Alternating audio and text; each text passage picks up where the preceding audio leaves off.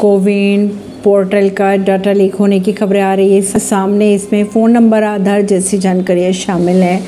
सरकार ने खंडन किया। अगर कोविन ऐप की बात करें तो पिछले तीन वर्षों में भारत में कोविड वैक्सीन लेने वाले हर व्यक्ति को अपनी पर्सनल जानकारी के सार्वजनिक होने का खतरा मंडरा रहा है। डाटा लीक होने का बड़ा दावा भी किया जा रहा है। दावा ये है कि टेलीग्राम बॉट ने कोविन प्लेटफॉर्म का उपयोग करके वैक्सीन लेने वाले सभी लोगों के फ़ोन नंबर आधार कार्ड के नंबर, डेट ऑफ़ बर्थ और अन्य प्रमुख जानकारियाँ लीक कर दी है। ये जानकारी टेलीग्राम प्लेटफॉर्म पर उपलब्ध है। इसका अनुमान ये लगाया जाता है कि पिछले तीन वर्ष में भारत में कोविड वैक्सीन लेने वाले हर व्यक्ति को अपने पर्सनल जानकारी के सार्वजनिक होने का खतरा मंडरा रहा है। इसी के चलते डाटा लीक को लेकर सरकार की ओर से भी आधिकारिक बयान जारी कर दिए है। सरकार का कहना है कि कोविड पोर्टल की अगर बात की जाए तो वो पूरी तरह से सुरक्षित है। ऐसी ही खबरों को जानने के लिए जुड़े रहिए जनता सरिश्ता पॉडकास्ट से। परवीन दिल्ली से। अगर आपको हमारी खबरें पसंद आ रही है तो हमारे चैनल को लाइक, शेयर और सब्सक्राइब करना